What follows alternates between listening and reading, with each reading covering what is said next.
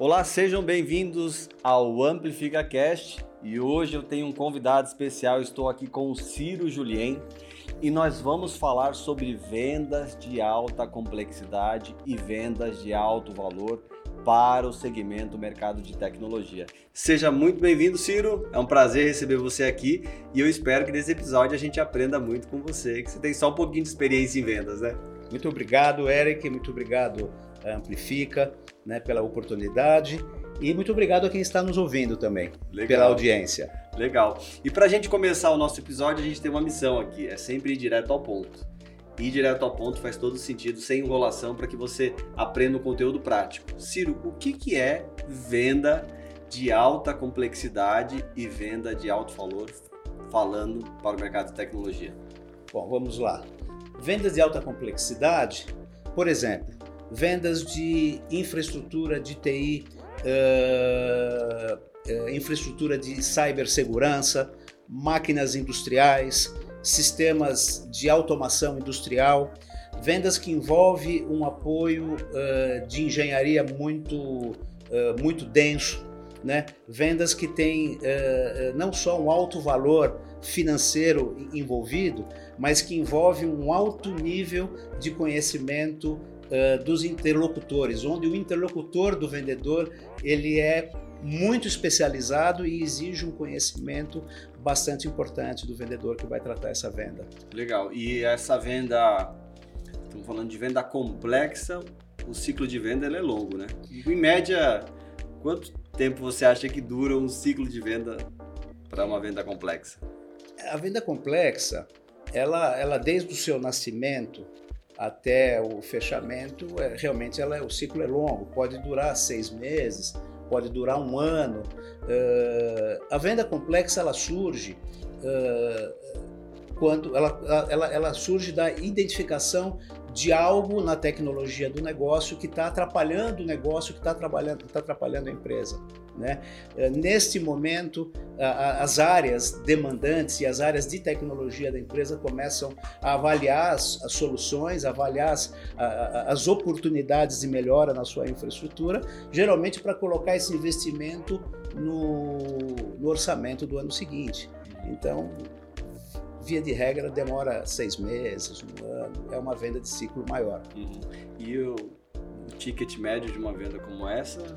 Um ah, pode variar de um milhão de reais, 10 milhões de reais, 50 milhões de reais. Né? É, é, é, venda, eu costumo dizer, às vezes as pessoas me perguntam o que é venda complexa. Venda complexa é vender navio, Uhum. Né? Alguém vende navio. Com certeza. Vende uh, avião. avião. Alguém vende né, avião. Devem existir os. Existem os executivos de vendas da Embraer, né, da Boeing. É uma venda complexa e de alto valor. Legal. E eu imagino que dentro desse processo de venda complexa, os skills aí para desenvolver um processo como esse é totalmente diferente de uma venda de um ticket mais baixo, né? Ou não? É totalmente diferente porque depende de mais questões. Né? Quando você fala de uma venda mais transacional, o conhecimento do produto, o conhecimento do produto que está se oferecendo, ele, ele geralmente basta para se fazer a venda, porque você fala muito das características, dos Sim. diferenciais técnicos e tudo mais. Quando você fala de venda complexa, você, primeiro, vamos falar de TI, eu estou bastante. Uh, tenho muita intimidade com o setor de TI, uh, um vendedor para trabalhar com TI, ele tem que entender acerca da infraestrutura que o cliente já tem. Ele tem que entender quais tecnologias o cliente usa uh, para cibersegurança, para rede cabeada, para rede sem fio, para comunicação, uhum. colaboração. Ele tem que entender quais são os, os, fornecedores preferenciais daquele cliente. Né? Ele tem que saber quais foram os projetos que foram uh, implementados nos últimos anos e como é que foi a experiência do cliente em relação a esses projetos. Ele tem que entender também sobre as pessoas, né? como lidam as pessoas que cuidam dessa infraestrutura e também os setores que utilizam, né, que são os usuários da infraestrutura. É muito importante também que ele entenda sobre o momento da empresa. Né? Uhum. Quais são os objetivos do negócio? Se a empresa está montando novas unidades, se está fechando, se está montando um novo parque industrial, se está tá demitindo gente ou se está admitindo gente, se está crescendo, se está diminuindo. Então, conhecer muito acerca uh, da tecnologia que a, pessoa, que a empresa usa, acerca dos objetivos das pessoas que ele vai uh, uh, se comunicar naquela empresa e acerca dos objetivos da empresa é bastante importante, sem o qual ele não vai conseguir ter relevância suficiente para poder uh, fazer a diferença e para poder ajudar aquelas pessoas e aquela empresa a atingir os seus objetivos. Legal, eu li o. Estava lendo um trecho do, e-book que você tem lá sobre spin selling. Sim. E você estava falando que na fazendo uma análise assim, né, de que a venda é complexa, dependendo de quem aquela empresa fecha com o parceiro, né, que está vendendo aquela solução, ele tem que ter um alto grau de confiança de quem ele está comprando, porque isso pode acarretar até mesmo a demissão dele no futuro se aquele projeto der errado, né? Porque é um, é, tem um investimento altíssimo, né? Sim, vamos lá. E aí, uh, eu costumo dizer assim, a, a, a, confiança, né? a credibilidade, uh, conseguir se fazer tornar relevante e, e, e, e crível, né? no que diz respeito à sua capacidade de entregar aquele projeto, ela é muito importante. Uh, porque o volume, né, quanto mais alto o volume, quanto mais o projeto uh, uh, pode impactar diretamente aquele negócio, Sim. mais importância tem, mais pessoas olham para esse projeto e, e, e, esse projeto pode ser tão melhor quanto pior para a pessoa que assinou, para a pessoa que, que, que autorizou. Eu costumo dizer, inclusive tem uma fase, você falou do spin selling, a gente tem o livro Spin Selling 1 e tem o Spin Selling 2, que muito pouca gente conhece, uhum. né? as pessoas que vão estudar. E o Spin Selling 2, ele, ele diz de uma fase que é o seguinte, que o, o cliente olha para o vendedor e fala, está fechado. E aí o vendedor volta para a empresa e fala para o chefe, chefe, está fechado na reunião de forecast ele comita né, aquele, aquele projeto como fechado. Só que ele demora muito para entrar, demora muito para entrar. E aí, esse livro, Spin Selling 2, ele, ele, ele detalha bastante essa fase, aonde quando o cliente decide comprar de você, ele começa a, ele entra numa fase que a gente chama de preocupações adicionais. Será que essa empresa tem estrutura suficiente para me atender? Será que o pessoal dele está preparado para fazer o onboard dessa tecnologia? Será que o meu time está preparado para receber essa tecnologia? Será que. Uh, e aí, outros profissionais da empresa, o CEO começa a falar assim: bom, fazemos esse, esse investimento esse ano ou o ano que vem? Uhum. Né? Então, Uh, será que o nosso fornecedor atual, que está com a gente há tanto tempo, né, não teria uma capacidade melhor né, de nos entregar essa solução? Então, essa questão de se fazer eh, capaz, de se mostrar capaz de entregar é bastante importante. E, e dentro desse processo, né, quando a gente fala de, de, venda complexa, como que inicia um processo assim, por exemplo, de, de, de você tem uma solução que ela tem uma, um alto valor, como que inicia esse processo da geração da demanda? Né, do vendedor ir atrás daquela conta específica que ele acredita que faça sentido para ele trazer aquele negócio para a empresa. Vamos lá, isso é muito importante.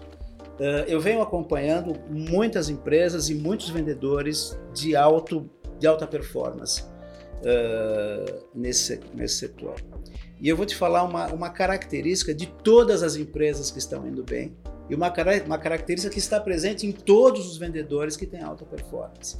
Eles são capazes de vender todos os anos para os mesmos clientes. Legal. E aí mora a principal diferença. Em venda de alta complexidade, alto valor, principalmente no setor de TI, os vendedores precisam trabalhar com carteiras pequenas e fechadas.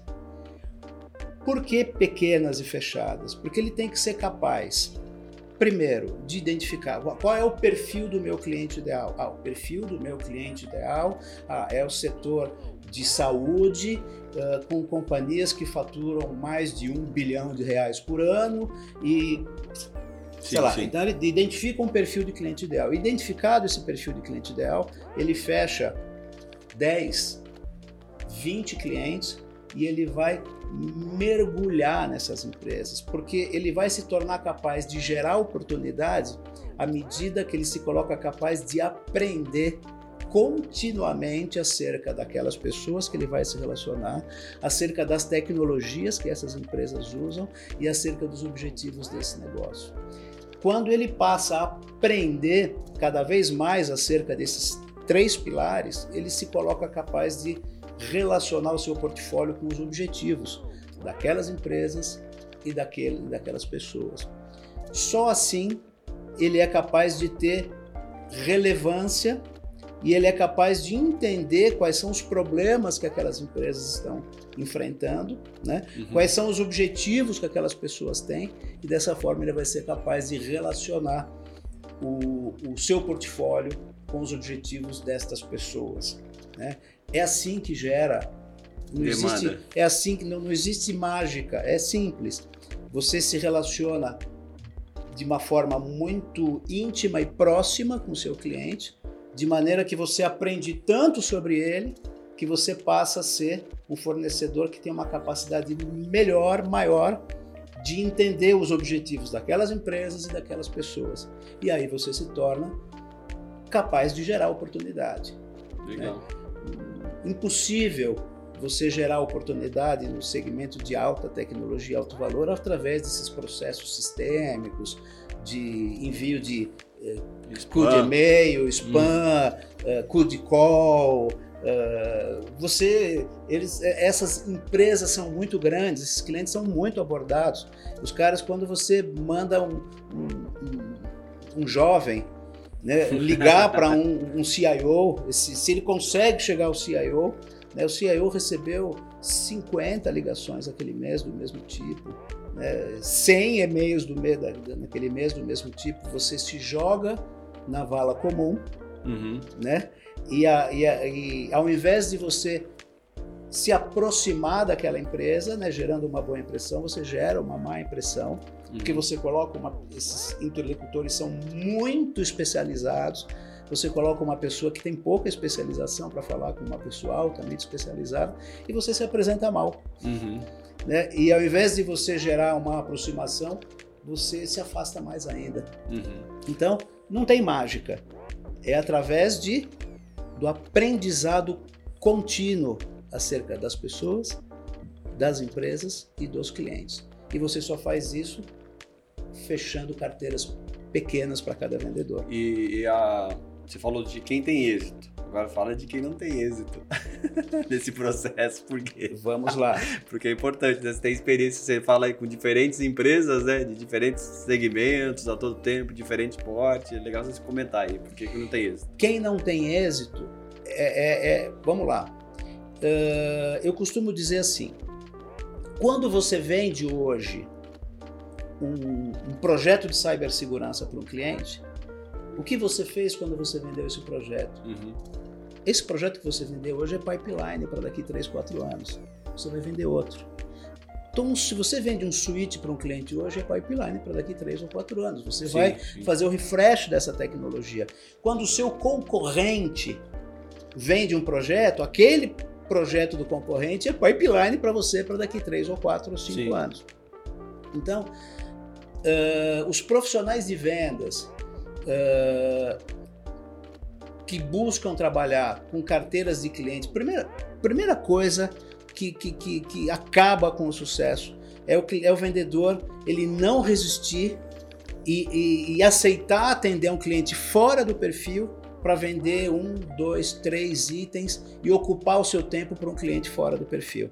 Né? Ele vai vender lá um, um dispositivo de uh, baratinho para esse, um dispositivo baratinho para aquele outro, um, um sisteminha eh, menor para aquele outro, só porque a demanda apareceu, só porque o, foi alguém que indicou. Precisava vender alguma coisa. Só porque ele precisava vender alguma coisa, porque ele não vendeu nada ainda. e ele. Isso acontece. Ele, isso acontece. Então, é, ele, quando o vendedor, ele, ele não sabe, é, ele, ele não tem disciplina para olhar. Para resistir, né? Para resistir. e ocupar 100% do seu tempo naquela carteira de 10, 20 clientes, 25 clientes que têm perfil ideal, ele não constrói um, um trabalho de alto resultado no longo prazo. Sim. A verdade, e veja só, uma empresa de perfil ideal, geralmente ela compra, ah, ela compra uh, rede cabeada, ela compra rede sem fio, compra colaboração, compra data center, compra cibersegurança. Então, o que, que acontece? Um ano o vendedor vende rede cabeada, no ano seguinte ele vende cibersegurança, Sim. no outro ele vende colaboração, no outro ele vende data center, no outro ele vende rede sem fio, no outro ele vende novamente, ele faz um refresh, então ele vende todos os anos. Uma empresa de esporte investe 20, 30 milhões por ano em, em, equipamentos Sim. de TI e, e, e telecom. Uh, se eu tenho 20 clientes né, uh, uh, desse porte bem escolhidos, o vendedor ele tem um mercado para atuar de 600 milhões de reais por Uhum. ano. Então ele vai pensar, quanto eu quero de, de share desse mercado? Eu quero 5%. Então ele tem, ele vai vender lá 30 milhões de reais por ano. Eu quero uh, 10%, eu vou vender 50, 60 milhões de reais por ano. Uhum. Então é assim que o vendedor constrói né, uma atuação sólida. Ele tem que saber delimitar o seu mercado Uhum. né, e disputar aquele mercado, porque aqueles clientes vão todos os anos investir uh, uh, o seu orçamento de TI em, em novas tecnologias, fazendo Atualizar, né? refresh, atualizar. Eu, eu, eu costumo dizer, às vezes o vendedor volta do cliente e fala assim, ah, o cliente ele está sem budget. É mentira. Uhum. Que Porque vai ter que atualizar Toda a parte, empresa que fazer tem budget. Sim. Toda empresa tem budget. Ele está sem budget para este vendedor, né? Porque ele está gastando com outros. Sim. É Né? verdade. Então toda empresa investe anualmente. eh, Ah, eu investo 5 milhões por ano em TI, eu investo 10 milhões por ano em TI, eu investo 30 milhões por ano em TI. Investem muito mais. Uhum. Eh, E existe uma maneira muito fácil. Existe um, um trabalho da Fundação Getúlio Vargas de 2020 que demonstrou, de 2021 na verdade, que demonstrou que em 2020 as empresas, em média, investiram quase 8% do seu faturamento em, em tecnologia da informação. Uhum. Houve um crescimento bastante elevado Sim. né, no, no- no- no- no pós-pandemia. Você não precisa trabalhar com 8%. Vamos imaginar que grande parte disso seja de custo de gastos eh, correntes, como folha de pagamento, contratos. Vamos imaginar que, que 3%, 4% do seu faturamento seja investimento em novas tecnologias. Então, uma empresa que fatura um bilhão, Uhum. né, Nossa. se ela investir 50, 5% são 50 milhões de reais por ano em novas tecnologias. Uhum. Então, basta ele encontrar, eh, escolher bem essas empresas e, e- e dar um jeito de conseguir se relacionar com esses clientes. E como é que ele, ele consegue se relacionar? Sendo capaz de ser relevante. Uhum. E como é que ele se coloca capaz de ser relevante? Aprendendo continuamente sobre os clientes. Sim. Eu vou fazer uma parte aqui para te falar uma coisa. É, o vendedor tem que pensar assim: se ele fez a visita, se ele fez uma reunião e ele foi capaz de aprender mais sobre o cliente do que o cliente sobre ele, tá certo. Se ele fica o tempo inteiro falando sobre o seu produto e o, cap- e o cliente aprendeu muito mais sobre ele do que ele sobre o cliente, tá errado. É, quem que é o, então, quem, quem que tem que ser o protagonista? Tem que ser o, o cliente ou o vendedor? Eu vou, eu vou até, vou até mudar a sua frase.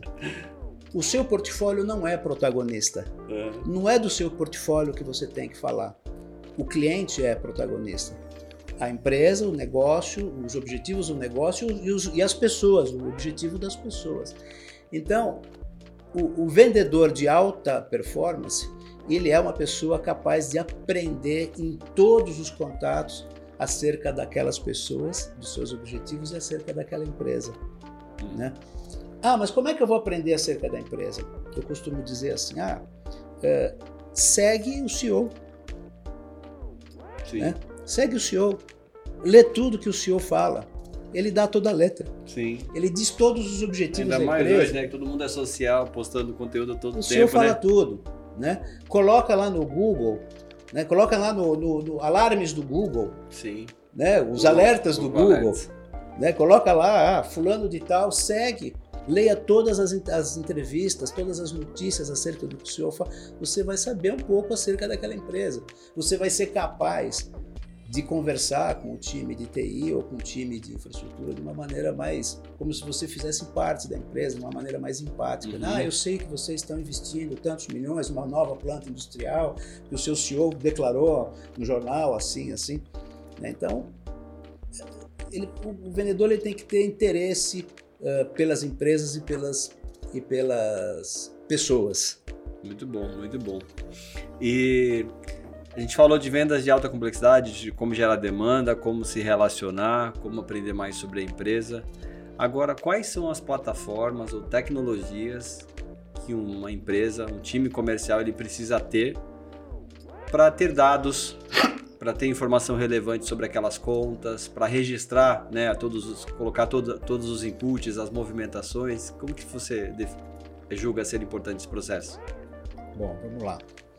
Uh, primeiro, né? Básico, né? Tem que ter um CRM. Uhum. Ele tem que ter um CRM. Quando a gente fala de um CRM, você tem que ter um CRM que te coloque capaz de registrar o aprendizado contínuo. Né? Você tem que guardar, arquivar essas informações que você vai aprendendo acerca das pessoas, acerca da infraestrutura uhum. uh, em algum lugar. Então você tem que ser capaz de, de, de, de, de colocar esses dados de maneira organizada dentro do seu CRM. Uhum. Existem já algumas ferramentas que se colocam capazes de, de cadastrar as tecnologias né, que, que, que, uma empresa tem. que uma empresa tem. Eu posso citar algumas aqui, né? Não sei se isso poderia. Isso seria. Ah, o Salesforce você é capaz de fazer isso. Uhum. Uh, tem um, um, CRM nacional que também te coloca capaz de fazer isso. O Plumes sim, sim. te coloca capaz de fazer isso. E outros. Sim, né? Eu citei dois nomes aqui, né, que uh, eu sei que você é capaz de, de aprender sobre uh, aqueles contatos e sobre aquelas infraestruturas. Eu queria te fazer um comentário sobre contatos também. Enquanto você está se relacionando com a empresa, você tem contatos. Os contatos são da empresa. Quando nasce uma oportunidade, esses contatos viram atores. Uhum, sim. Porque eles atuam naquela oportunidade. E eles têm um papel naquela oportunidade. Não é incomum, às vezes o vendedor fala, ah, o fulano e tal é meu amigo. Isso é um sonho, é uma miopia. Uhum. Porque não é incomum você no mesmo cliente, a mesma pessoa eh, estar do teu lado na oportunidade A e estar contra você na oportunidade B. Uhum. Porque ah, por que, que ele está contra você? Ah, porque de onde ele veio, ele já fez um projeto com outro fabricante que não o seu, uhum. né? Uh, e ele tem mais conhecimento técnico sobre aquele, ele está mais Sim. confortável em lidar com aquela tecnologia, ele já tem mais acesso às pessoas naquele outro fabricante. Sim. Então, ele na oportunidade A, ele atua como alguém que está do teu lado. Na oportunidade B, ele atua como alguém que não está do seu lado. Então, quando você, quando gera uma oportunidade, você tem que olhar para esta pessoa e você tem que saber que ele deixa de ser um contato e passa a ser um ator. Sim. E esse ator tem um papel. E esse papel você tem que identificar. Uhum. O nível de influência desse papel. Uhum. Né? Ele, ele é positivo para mim, ele é negativo, ele é neutro. Né? E aí tem uma coisa nova. Uh, antigamente, uh, o vendedor ele ia para um no cliente, e ele argumentava e ele convencia o cliente. A, a venda meio que acontecia na reunião. Sim. Hoje, apesar do vendedor achar que, que saiu da, da reunião e que convenceu todo mundo, 95% da venda acontece quando o vendedor vai embora. E aquelas pessoas ficam lá conversando entre si. Uhum. Né? Fica lá. E aí, então, eh, vender deixou de ser uh, convencer o seu interlocutor e passou a ser capaz de fazer, de criar um consenso entre todas aquelas pessoas que são impactadas direta ou indiretamente, né? Criar um consenso de que a sua solução é a melhor. Então vender uh, projetos de alta, de alto, de alto valor ficou mais complexo. Você tem que mapear quem são todas as pessoas que estão envolvidas, que são impactadas direto ou indiretamente. Tem que entender o papel de cada uma dessas registrar pessoas. Registrar essas informações. Registrar e tem que atuar em cada uma dessas pessoas. Uhum. Eu vou contar uma coisa aqui.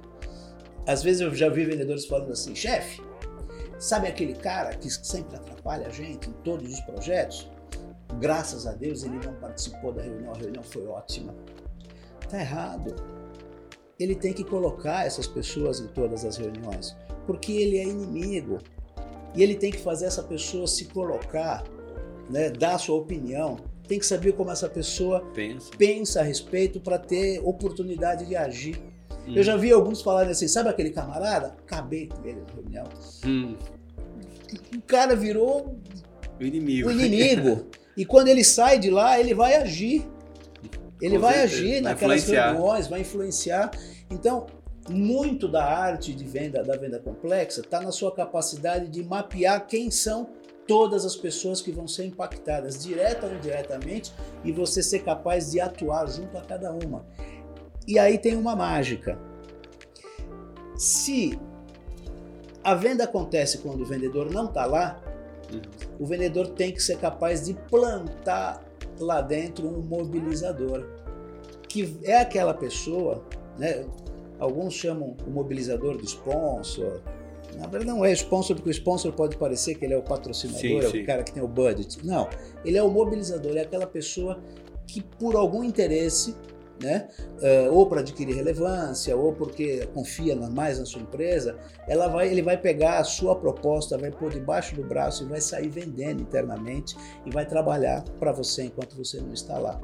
Uhum. É aquela pessoa que vai te dar informações uh, de qualidade, que vai te sinalizar quando alguém está trabalhando contra para você fazer alguma coisa. Uhum. Então, em venda de alta complexidade, de alto ciclo, se você não tem um mobilizador, você perde muito a sua capacidade de fechar o negócio. Uhum. Então, buscar um mobilizador é básico, é fundamental para você ter sucesso dentro uh, e mobilizador, vamos lá, o mobilizador ele é um papel de um contato dentro de é alguém que se mobiliza por você, trabalha por você lá dentro enquanto você não está presente.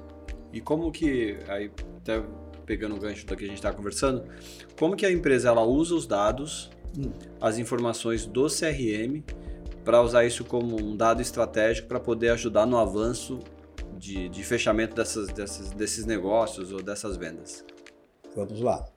É, eu vou até voltar. Porque, porque, tem bastante empresa que não usa os dados, né? Tem o CRM, é, mas não usa os dados. dados. Vamos falar de dados.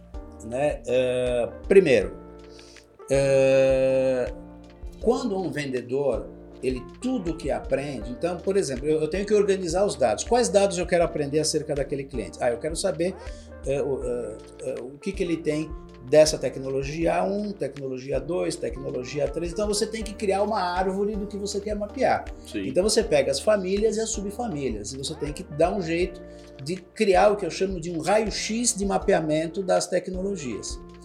Eu tenho que ter também um raio-x de mapeamento das pessoas, Legal. né? Das pessoas. Uh, e aí o que, que acontece? Sempre que um vendedor ele, ele vai ter um, uma, uma call, uma reunião, ou uma conversa com o cliente, o que, que ele faz? Ele vai olhar para aquele mapeamento, ele vai olhar para as informações dele e o que, que ele vai aprender? Ele vai aprender o que ele não sabe ainda. Ah, eu não sei ainda é, o que tecnologia esse camarada usa para a segurança do perímetro, Legal. por exemplo.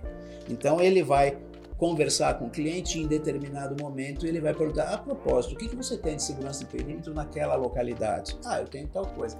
E ele vai anotar e vai registrar. Então, ele, sempre que ele for conversar com o cliente, antes de conversar, ele vai olhar na sua base e vai descobrir o que ele não sabe. Uhum. Quando ele descobre o que ele não sabe, ele sabe o que ele precisa aprender. Aí ele vai aprender e vai enriquecer a sua base uh, uh, o tempo todo. Isso ajuda muito na geração de oportunidade. Agora, uh, no caso de fechamento de oportunidades, né?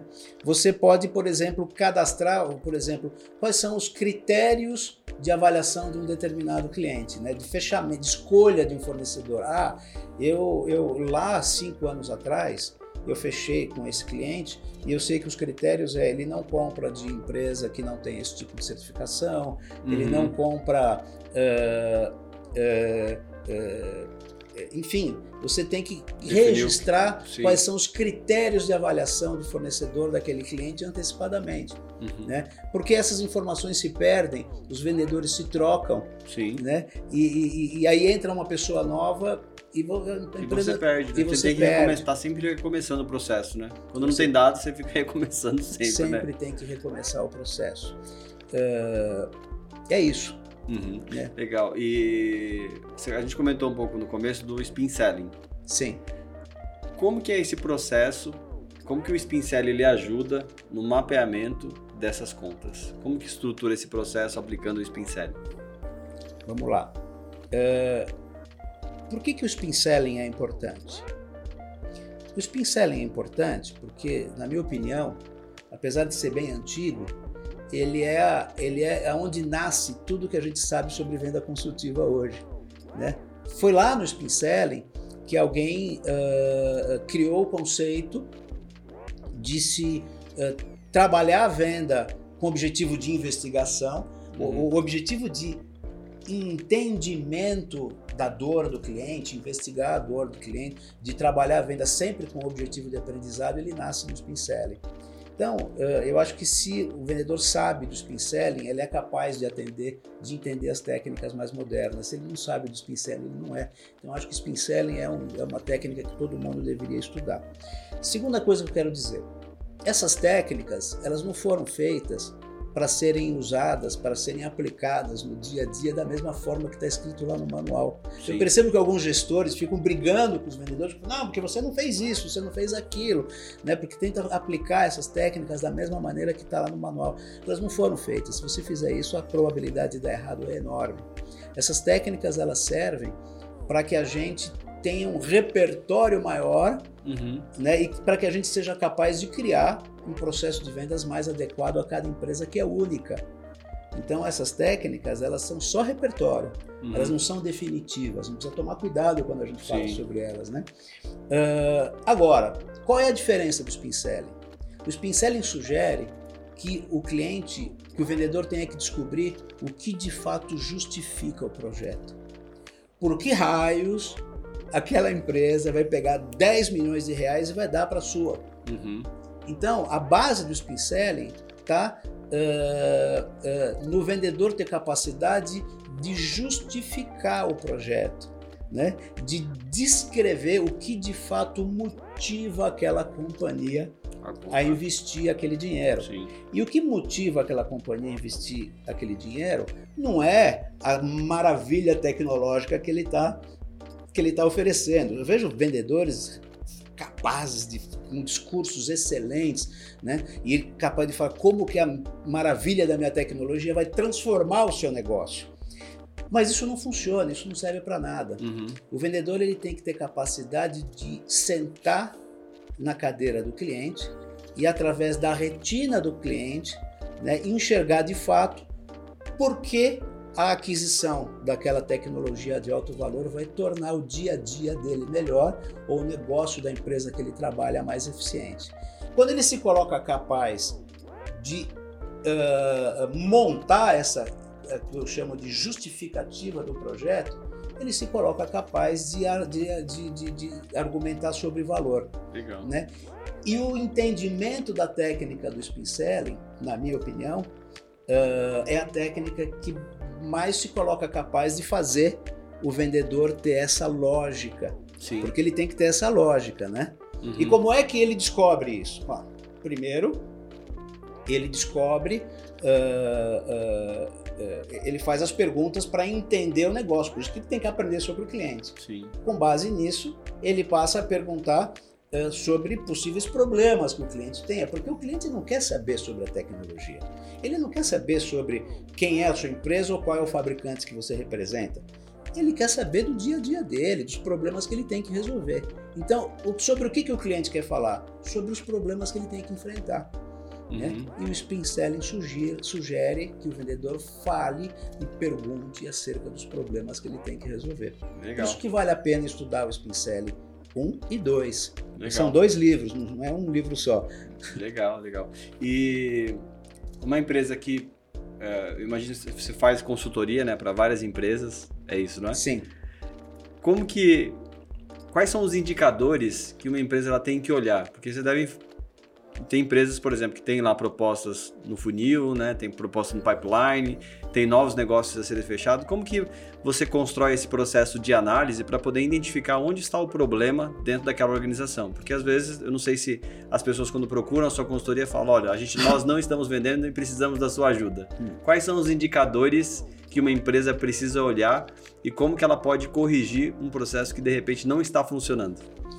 Vamos lá. Uh quando a gente fala de indicador de processo, quando você volta para venda de alta tecnologia, é, o processo perde um pouco do seu protagonismo. Uhum. E você é obrigado a contar mais com a com o capital intelectual e criativo de quem está na ponta. Legal.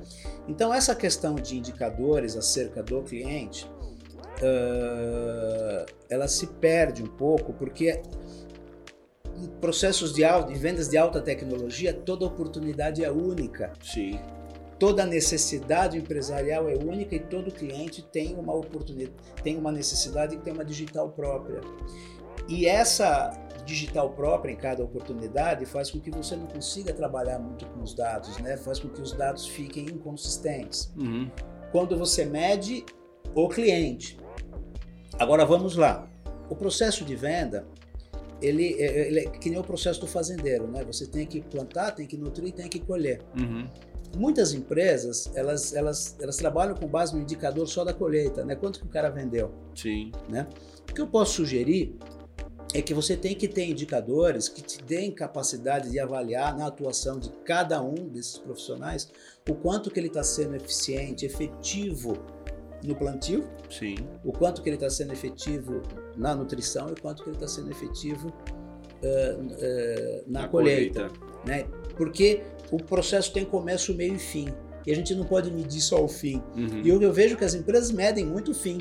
Sim, né? O cara vendeu ou não vendeu? É, não, mas ele não tem que vender, ele tem que ser capaz uh, de gerar oportunidade, ele tem que ser capaz de desenvolver uma oportunidade de uma fase para outra, né? Uhum. E ele tem que ser capaz de, de fechar oportunidades. Uhum. E se você olhar no dia a dia para cada um desses profissionais, com base nestes três focos, de começo, meio e fim, você é capaz de perceber, por exemplo, que ele está olhando só para os negócios que tem que fechar e não está esquecendo as etapas e anteriores, todo dia, né? O profissional, todo dia. Você tem que nutrir. O profissional de venda tem que plantar. Tá, tem que nutrir. Todo dia tem que nutrir, todo dia tem que vender. Uhum. Se ele não faz isso, ele não se torna, ele não tem um número sustentável. Uhum. Ele é aquele vendedor que um quarto ele vende muito, o outro não vende nada, depois do outro vende um pouco, depois do outro não vende nada, depois do outro vende muito. Uhum. Existem sim eh, profissionais que vendem todos os meses, porque são capazes essa é a mágica, né? Você ser capaz de todo dia cuidar do presente, que é a venda, uhum. e todo dia cuidar do futuro, que é a geração de oportunidade. Né? Legal. Né? Só assim, isso tem muito a ver com intraempreendedorismo. intraempreendedorismo. Uhum. O vendedor de alta tecnologia e alto valor, ele tem que ser intraempreendedor, ele tem que ter cabeça de dono. Uhum. Né? Esse é um dos pré-requisitos para você contratar um, um, um, vendedor. um profissional de, aliás, eu costumo dizer o seguinte: no setor de alta tecnologia, você não contrata um vendedor quando você abre uma vaga. Isso está errado. Ah, eu abri uma vaga, vou contratar. Não, você inverte. Você contrata quando você encontra. Sim. Porque o requisito é muito alto. Uhum. E, e, e, pasme, mas se você contratar direito, você fez 60% do seu trabalho. Se você contratou errado, você está ferrado. Uhum. Não vai dar certo. Uhum. Então, saber contratar é uma das mágicas de todo gestor. E então, eu, eu, lembro de uma. Eu assisti uma vez uma palestra do Dr. Jorge Paulo Lema, uhum. que a entrevistadora falou: Doutor Jorge, o senhor é reconhecido por ter os melhores talentos do mercado. É, qual é o segredo? E ele respondeu assim: Minha filha, faz 40 anos que todos os meses eu faço 6, 7, 8 entrevistas executivas. Todos os meses há 40 anos. E quando eu acho Pelé, ele usou esse termo, quando eu acho Pelé, eu arrumo um lugar no time e boto ele para jogar. Então ele tem, ele bota a régua lá em cima e não importa se ele tem lugar no time. quando ele encontra, então, ele encaixa. Mas quando encontra, encaixa. Então, quando você fala de, de account manager ou, ou system engineer, ou vendedor ou pré-venda, né? Porque o pré-venda também faz parte do time de vendas. Sim, sim. Cara, você tem que buscar, você tem que ter um programa dentro da sua empresa de busca de talento. E quando você acha Cristiano Ronaldo, sei lá, vamos trazer para os dias de hoje, você tem que achar um lugar no seu time e colocar ele para jogar. Uhum. Né? E esse é um processo que vai. Uh, eu, eu, vi uma, uma frase tão gozada, né? Tirei férias agora, fui para o Nordeste e vi uma frase assim que falava assim, né? É junto dos bons que a gente fica melhor. né? E o time de vendas é assim também. Uhum. Quanto melhor são as pessoas que você coloca na, na, na equipe, os outros vão melhorando junto. Uhum. Né? Então, é, buscar. Eu aprendi isso quando eu vi o Dr. Jorge Paulo Lemos falar isso, me deu um estalo, falei, aprendi. É bom, a né? gente tem que procurar, você é gestor de venda, você tem que procurar talentos para o resto da vida todos os meses e tem que ter um programa, um projeto para isso. Uhum. Você tem que falar com o teu RH, com o teu, teu pessoal de, de, de, gestão de pessoas, tem que ter, sei lá, premiação interna para quem indica, e você tem, porque achar a pessoa ideal é uma oportunidade. Você pegou aquela pessoa num momento que por qualquer motivo ela não está feliz, Uhum. Ela quer mudar e ela quer uma nova oportunidade. Uhum. Caso contrário, você vai ficar buscando gente que está empregada, e, e, e, só vai inflacionar o mercado, só vai tirar a pessoa de lá se for por mais dinheiro. Sim. Isso não é saudável. É não é saudável nem para o mercado nem para sua empresa. Legal. E como que você dividiria, por exemplo, um time, né, até para nossa audiência, às vezes a, a empresa está construindo um time, ou ela já tem um time, às vezes ela quer dividir os, os, executivos de vendas entre executivos que atendem grandes contas, que atendem contas é, menores. Como que é essa divisão interna dentro de uma empresa, de uma estrutura de, de vendedores ou de executivos que atendem grandes contas?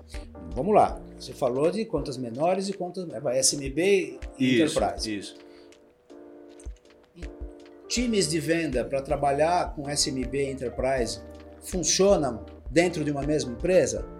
Um amigo uma vez me deu o seguinte exemplo que eu achei interessante, porque eu falei e ele respondeu dessa maneira. Funciona, mas são bichos diferentes. Sim. Elas podem estar no mesmo zoológico, mas em jaulas diferentes. Uhum. Então, se você vai ter um, um time que trabalha para o segmento SMB, o processo assume um protagonismo na venda e, diferentemente disso, no segmento enterprise, o potencial intelectual da pessoa que está na frente, do time que está na frente, assume o intraempreendedorismo, né? o, o, o, o, jeito de dono assume um protagonismo maior. E estas pessoas, elas não lidam muito bem com processos rígidos. E não adianta você pegar esses talentos e colocar em processos rígidos. Eles precisam intraempreender, eles precisam criar. Uhum. E essas pessoas você lidera através do resultado. Não importa como ele vai fazer sendo ético, correto, estando Sim. de acordo com o compliance da empresa e tudo mais, ele faz do jeito que ele quer e você vai gerir o resultado, não o processo. Uhum. No SMB é diferente, você gere o processo, uhum. né, que você alcança o resultado. Então, se você quer buscar os dois segmentos, você tem que ter times diferentes, com gestores diferentes. Legal. Acabou. Ah, mas uh, eu tenho empresas pequenas, empresas grandes, do segmento enterprise que fazem compras pequenininhas também. Ah. Às vezes você pode ter junto do, do account manager os assistentes de vendas onde o account manager ele se apresenta assim, olha, nós somos um time de vendas, né? Eu sou responsável, mas fulano Pode ou fulana me ajuda, suporta a gente aqui nos negócios menores. menores, onde você precisa de mais agilidade. Às vezes eu estou envolvido em outro projeto, mas eu continuo responsável. Então ele vai te ajudar nessas demandas menores. Uhum. Aí os inside sales podem ajudar o account manager em questões que mais transacionais nas grandes contas. Agora, não existe uma resposta para todos os negócios. Eu volto a dizer, todo negócio é único. Uhum. Então o gestor tem que olhar para dentro de si e entender, né? Legal. Porque todo negócio é único. Legal. Não existe uma, uma metodologia que atenda a tudo e a todas as empresas. Legal. E dentro desse processo, qual que seria uma dica principal? Aí eu vou simular dois cenários. Uma empresa que já atua com vendas complexas, você pode dar uma dica, e uma empresa que vai iniciar vendas de alto valor e vendas complexas. Quais seriam uma, uma dica para quem já tem essa estrutura que você deixaria aqui dentro desse episódio hoje? Eita, essa coisa de dica assim é uma mágica difícil, né? É, uma dica. É. Não, pode ser uma ou várias, não tem problema. Uh, primeiro. Pode ser um insight final. Então. Um insight final? Isso. Tá. Se você. Eu vou te dar um número, né? Uh, eu trabalho. O, meu, o meu mercado são empresas que faturam mais do que 500 milhões de reais. Uhum. Se você fizer algumas pesquisas, você vai descobrir que no Brasil existem mil empresas que faturam mais do que 500 milhões de reais. Então, Legal. o seu mercado são mil empresas, primeiro. Uh, e aí, se você fizer uma pesquisa, você vai descobrir que dessas mil, 400 estão no estado de São Paulo, 80 estão no estado de Minas Gerais, 40 está no estado do Paraná, 40 está no estado de Santa Catarina, 70 está no estado de, uh, de Rio Grande do Sul. E aí vai, uhum. e por aí vai. Então você tem que decidir primeiro, né? Uh, eu tenho esse mercado, quantas pessoas eu preciso, em que regiões, para ocupar o meu mercado? Você tem que decidir primeiro qual mercado você vai ocupar. Legal. Né? Ah, eu vou ocupar, ocupar o estado uh, uh, de São Paulo. Tem 400 empresas nesse perfil. Ah, quantas empresas um account manager consegue trabalhar de maneira adequada? 30. Uhum. Né? Sei lá, você vai ter que ter 10, 15 AMs para cuidar bem do mercado de São Paulo. Né? Só o mercado de São Paulo. Sim. Ah, eu preciso de um, dois para uh, ah, cuidar. Então você é importante você olhar para o teu cliente e criar uma lista de clientes. E se você fizer alguma pesquisa, você vai perceber que você descobre na web quem são essas mil empresas e você escolha. Uhum. Essa é a dica. Escolha quais são os clientes que vão que você vai uh, atacar. atacar. Se você são grandes empresas, vou completar ainda isso entra no site dessas empresas, vai lá em relação com os investidores, geralmente são todas sociedades anônimas, estão uhum. listadas em bolsa, e, e, no site Relação dos Investidores você tem o balanço deles aberto, você vai descobrir quanto que ele investe todos os anos em, em, em tecnologia da informação. Uhum. E ali você sabe que mais ou menos metade daquilo é investimento, outra metade é, é é, é custeio. Uhum. Então você sabe que ali você, naquela empresa ou naquela relação de clientes, você tem um mercado de tantos milhões de reais para disputar. Legal. E aí, você vai ser capaz de criar suas carteiras e focar. Não tem mágica. Focar nas carteiras para que o AM seja capaz de aprender muito sobre os seus clientes e assim se tornar relevante. Dei várias dicas numa dica só, mas é impossível num segmento tão complexo você dar uma dica Não, que resolve mas legal, mas foi ótimo, foi ótimo. E para gente é, encerrar o nosso episódio, seria legal se você pudesse recomendar um livro, ou um ou vários, eu não sei, para nossa audiência. Olha, eu vou recomendar, eu falei aqui, todo mundo conhece o Spincelling. O, o Spincelling, uh, ele é bastante interessante porque ele no Spincelling 1 você aprende a justificar o que motiva o investimento. Mas no Spincelling 2, que é esse que eu estou recomendando, ele dá uma visão mais interessante ainda. Por quê? Porque quando você olha para o funil de vendas, quais são as fases do funil de vendas? Aí o primeiro eu prospecto, depois eu qualifico, Sim. depois eu proponho, depois eu fecho. O que são essas fases? É a fase, é como se eu tivesse fazendo a burocracia do que o vendedor faz. O vendedor prospecta, depois o vendedor qualifica. Então, as, essas fases olham para o vendedor. Uhum. E o Spincelling 2 cria um olhar inverso. Ele cria um funil de vendas que é mais conhecido pelo marketing, uhum. mas ele propõe um funil de vendas que não olha para o vendedor, mas para a jornada de compra para o cliente. Legal. Então ele fala num cara de alta tecnologia, num cara de alto valor, o que, que passa na cabeça, o que, que o vendedor, o que, que o comprador ou o cliente está pensando em cada uma das suas fases de evolução na sua jornada de compra e bota o vendedor a pensar o que, que eu faço para ajudar esse cara a pular para a fase da frente. Então o Spincelling 2 é bem interessante e ele é mais moderno, né? Porque ele, ele tem essa visão de, não de funil de vendas, mas de jornada de compra. Então ele não olha para o vendedor, ele olha para o cliente. Legal. Bom, e obrigado pela dica vamos comprar esse livro né, e vamos ler. Agora eu gostaria que você se apresentasse, né? A gente começou falando mais do, do conteúdo e tal. Então conta um pouquinho da sua jornada trabalhando com empresas de tecnologia, quando começou, se quiser mencionar também empresas as quais você já trabalhou, projetos que você já participou, volume em venda, fica à vontade. Bom, vamos lá. Eu entrei, eu comecei a trabalhar com tecnologia em 1988, quando eu passei a vender eh, PBX. Na verdade, nem o AD automático tinha, né? Era equipamento de telefonia e um fabricante bastante conhecido hoje, uma empresa chama-se Intelbras, uma empresa bastante conhecida hoje no Brasil. E de lá para cá, aí eu fiz uma, uma carreira executiva.